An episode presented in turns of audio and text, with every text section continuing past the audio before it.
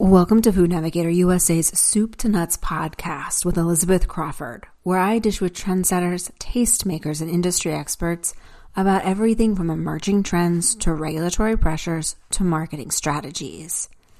Snacking in the U.S. continues to climb, according to data from Circana, despite predictions that a surge in the frequency and sales of snacks during the pandemic was unsustainable and would eventually revert to pre COVID levels as consumers return to in person events and adopt a hybrid lifestyle.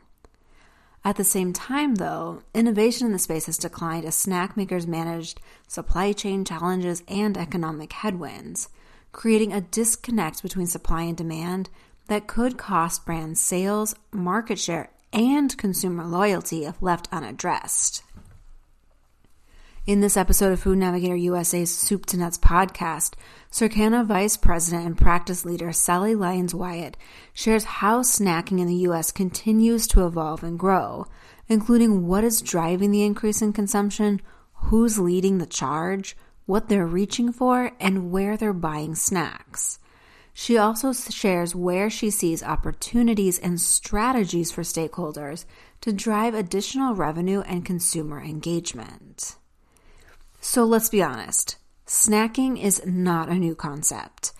But as Lyons Wyatt notes, how often consumers snack, what they reach for, and when is changing. And many of those shifts have been driven not just by lifestyle, but also life stage. I mean, consumers have been snacking for a long time. And we had started to see in the US specifically that we were getting to a snacking lifestyle several years ago before COVID. Part of that was being driven at the time by millennials. Now we see that Gen Z is also opting in to have that. And we're also seeing it's a little pervasive across generations. So, but why is that? What, what causes that? Well, there were several different reasons. One was availability meets availability means lifestyle. And we saw with millennials, especially that they started to eat smaller portions throughout the day. Some of that was nutritionist, that was some of that was preference. And those smaller portions started to be more snackable options throughout the day. And we saw that happening. As they have matured, they've taken that with them. So they take that way of eating with them. And then Gen Z is following suit. What's fascinating to watch though is this when we were in the heart of COVID, we were all home. We were all doing at home snacking. We were snacking on things that made us feel better or might have been nostalgic. And we saw more of those big bags or, or ways in which just to serve many in the home, um, doing quite well. Then we got to be mobile again. I warned everyone probably not going to see this kind of snacking going forward. Felt like we were at a plateau and that we would probably find a place where we would bunker down and, and stay with the percent of consumers snacking. And then we found that 45 this year, 45% of consumers are snacking three plus snacks a day. And that's up over two years. And I was like, I'm like, oh my goodness, as much as I thought, but it's because you've got these two big generations that are kind of driving it and that other generations are following suit because of, again, availability meets lifestyle. What consumers consider quote unquote snacks also is evolving as new occasions and need states evolve, according to Lyons Wyatt, who says she sees two distinct types of snacks arising. She adds these two groups will require different approaches to marketing and innovation that will need to take into account not just cravings and taste, but also the current economic environment and shifts in where consumers shop. Consideration set for what consumers do think about when they want to snack. One of that consideration is what we're calling core snacks. And those are the potato chips, grapes, could be tortilla chips, ice cream, cookies, just the traditional kind of core snacking type categories um, are one part of what we look at. The other part is called extended. And in the extended set, we look at products that or or uh, items that might be in your home or at the workplace. That could be pizza, that could be soup, That could be um, slider. That could be specialty nut butter. Those all fall in that extended consideration set. And we do that because consumers, as much as, as retailers and manufacturers love categories, consumers look for occasions and they have different needs and, and or desires that they're looking for. So they're looking for what's going to satisfy them. What is it that they're looking for? So that consideration set is broad now. It is for sure, but the majority of it is core and that hasn't changed. What's changed within the core is what might drive growth each and every year. That does evolve.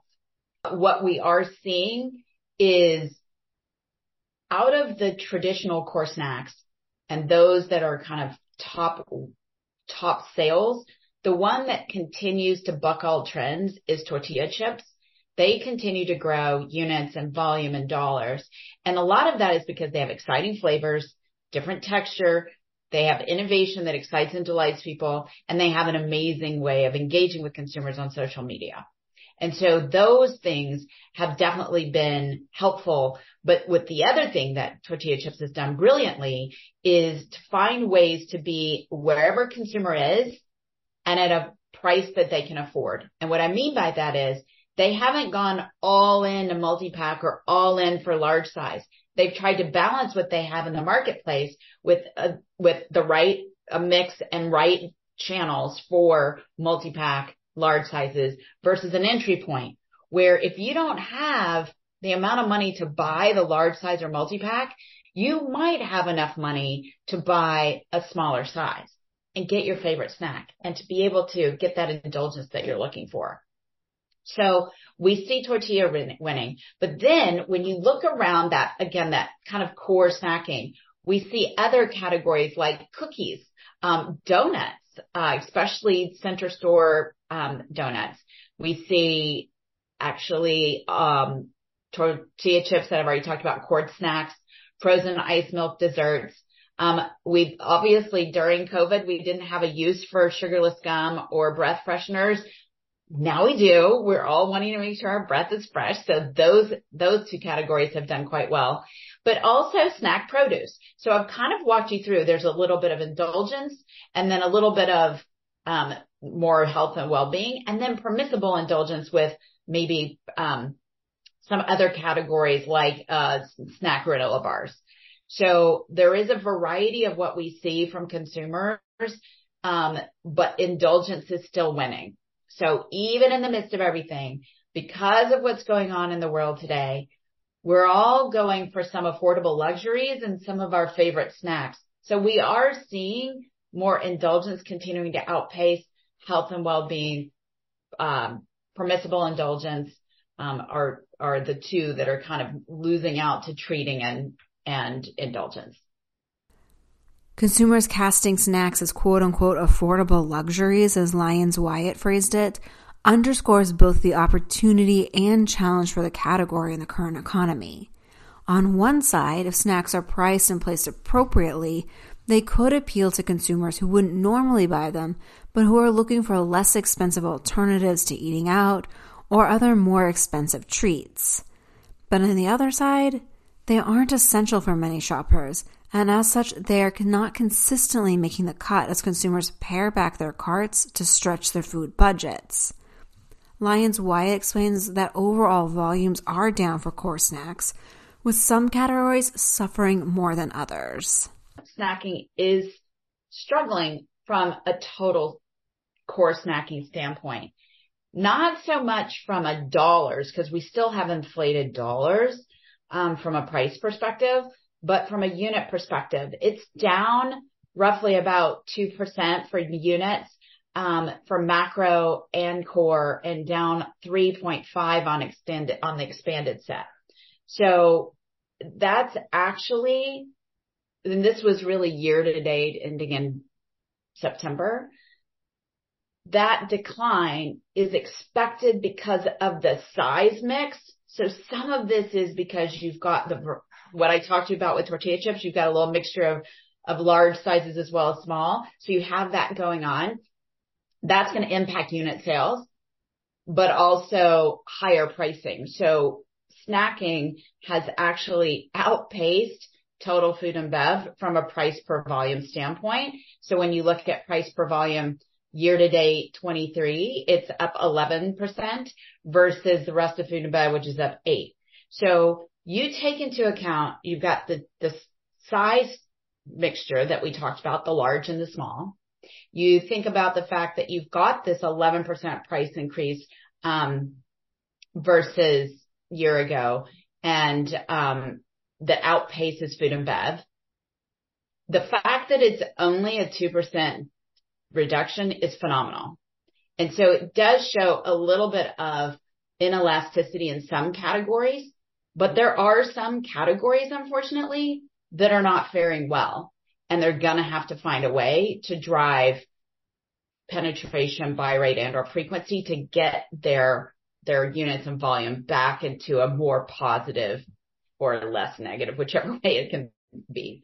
Some of the categories that have taken a hit are dried meat snacks, um, snack nuts, ice cream, even categories like crackers, um, and chocolate. One lesson is you've got to get the pricing. The price size architecture for a lot of these categories has to be really looked at. We, we have to see as you look across your own brands or if you're a retailer looking across the snacking environment, how do you compare to others? And are you indeed driving new buyers, keeping old buyers in? How are you engaging with the consumer to keep them in these categories? Part of the reason why they're struggling is because we may have priced some of them to a point where they just have to say no. And I have to say that in the past few weeks in having this same conversation with others, just out and about, people have told me I had to pass on buying X snack because it is just too expensive. And I had to tell my kids, not this week, maybe next. So it is, that is probably one of the biggest lessons. And I get it. There's a cost to serve it. There's a cost on, there's increased costs on supplies that are being passed forward. I get it. But can we find the right algorithm for whatever product, whatever category, whatever it might be, where we can, can drive more volume to be able to take the price down so that you are accounting for the increased cost of, to serve, but at the same time, you're getting people back in the category and buying more and more and more. So that's one because it isn't the lifestyle. Consumers are still snacking. So we know they're still snacking. They're choosing other snacks. Could be how they've changed their lifestyle, but a lot of it is the price. Lyons Wyatt also notes the economy is influencing where consumers shop, which in turn is influencing the types and size of snacks to which they're gravitating. It probably wouldn't be a surprise, but Club has done quite well for snacking. Um, and what's kind of somebody would say, wait, that doesn't make sense because it costs more. But a lot of consumers, what we're seeing in this time are putting more thrifty actions into play and so they'll look to say, how much does it cost per serving? What would be um, the difference in if I can, can I, can I have this stretch over many occasions at a more affordable price? Club helps you do that, right? Even though it's a big price point. So if you can afford the price point, then there we have consumers opting in for club. The next is dollar. Um, dollar has really found its legs, especially with, um, with core snacking. And I think part of it is that again, going in and trying to find affordable pricing, looking for the sizes that might be a little more congruent with what you're looking for. Dollar tends to have some of those smaller sizes versus a club, which is going to be the larger. So you've got two sides to that. Online has also seen some good uptick. Part of that is the convenience, but the other part is you can shop for price. So you can compare prices as you look at online. And, um, and so we've seen that do quite well. And the other piece is military. And military is one that I've seen now for the past two years. What's fascinating about it is, first of all, it means commissaries are getting, having what their, the military is looking for. And secondly, it's all about convenience because if you've ever been to a commissary, they're not close to a whole lot. So it does take time, takes, you know, gas or uses electricity, whatever kind of automobile or transportation you take. And so they feel that that convenience is what's going to help them. And we've seen that military has done quite well.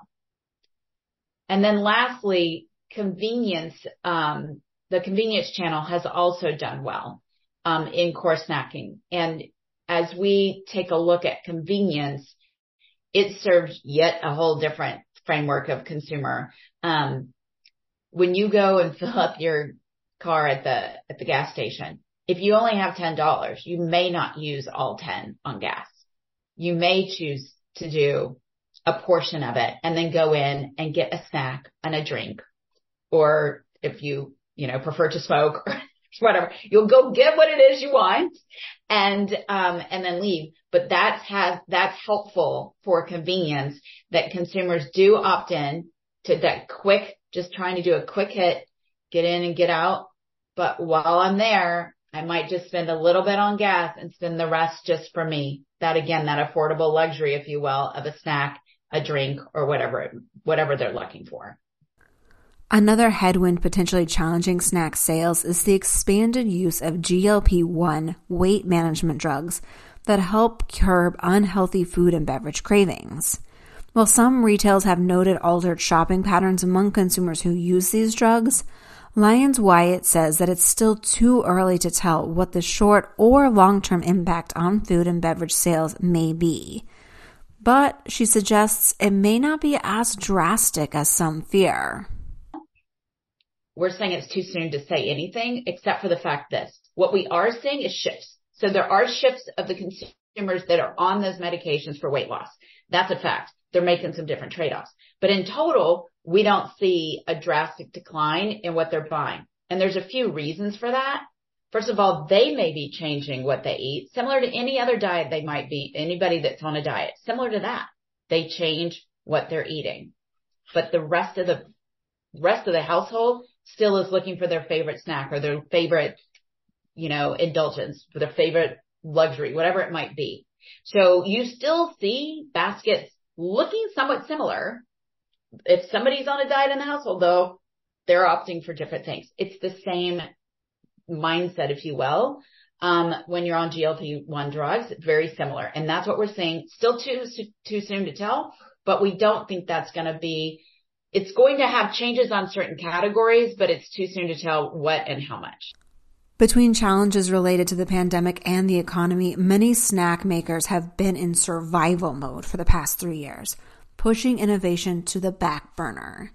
And while this decision may have made sense short term, Lyons Wyatt says it threatens long term sales growth and engagement.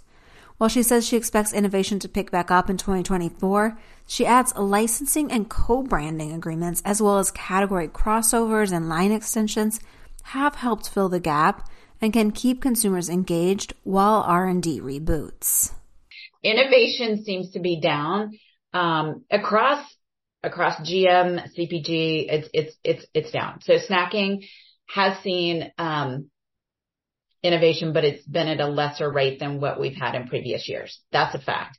What I would tell you is the hottest ticket that you've seen for the past 18, 24 months is the co-branding, co-licensing. So where you can take equities and extend them into different categories. That's been huge in snacking and treating. Um, you've seen candy brands extend into ice cream and you know, cracker brands go or cookie brands extend into everything. So it's, it is the hottest ticket. So that type of innovation we saw a huge uptick in, um, versus prior years. So that's one. But most manufacturers and retailers that we've talked to, it feels like 24, you and I will have to regroup again in a year and see if this happened. but everybody's talking about they're ready to invest because they need the growth and they know to get the growth, they absolutely have to innovate. And so we have heard that manufacturers are really going to kick it in into 24. So I'm very anxious to see that. Um, but the biggest innovations we saw probably 23 into 20, 22 into 23 was beverages. Beverages really kind of encompassed the top food and beverage innovations. Um, and so it kind of dwarfed everything else that other snacks or others were doing. Um, but we can take lessons from what they were doing. A few things. First of all, protein is still hot as much as, um, as much as we'd all think that, oh, has it lost its footing yet? Has it plateaued? I think we're close to plateauing, but I still think it has a little runway. So drinks that provide protein and, and, and especially because protein is energy too. So the protein and the energy drinks, those have continued to be um, front runners. And with that being said, I think that snacks that provide protein energy will continue to find their way because consumers love to have multiple benefits, which is number two. Not that these are ranked, but this is my second point. The multiple benefits, I think, is something we're seeing and, and I'll use, you know, you were kind enough to uh, listen to my two boys when they came in here. And, um, it's funny because they will drink those protein shakes, right? And those protein shakes provide the protein and energy, but many of them also provide vitamins, antioxidants, you know, multiple benefits, right? to the point that I talked to a group of their friends just as a random, you know, hey, I'm talking to teenage boys with, not that it's a real panel, but just to give us a feel. And, and I said, Hey, do you also take vitamins? Like what, what you're doing? And they were like, why would I need to take vitamins? It's everything I need is in this drink. Therein lies what I think is going to happen with snacks and foods and, and is, is what snack or food or beverage can I consume that's going to give me multiple benefits. So potentially I don't have to go buy yet one more thing to get to answer my needs. So I think that one is huge. So that protein, but then the multiple benefits and then obviously, um, well-being, I think is part of what we're seeing across the, the board as far as is it digestive health, mental health, um, what can it help me do from, you know, my, I have to diabetes. We talked about that. So disease states and or mental well-being and or physical well-being, I think is that third theme that we saw that, um, will probably be part of the innovation consideration set going into 24. Looking forward, Lyons Wyatt advised snack makers that want to drive long-term growth to carefully assess their price pack architecture, assess the occasions and consumers with which their products best resonate, and create marketing that communicates directly to them where they shop. And finally, to invest in innovation. With that, we reach the end of another episode of Food Navigator USA's Soup to Nuts podcast. I hope that you'll join me again for another installment. And to help you remember, I encourage you to subscribe. Until next time, this is Elizabeth Crawford wishing you a productive, profitable, and safe week.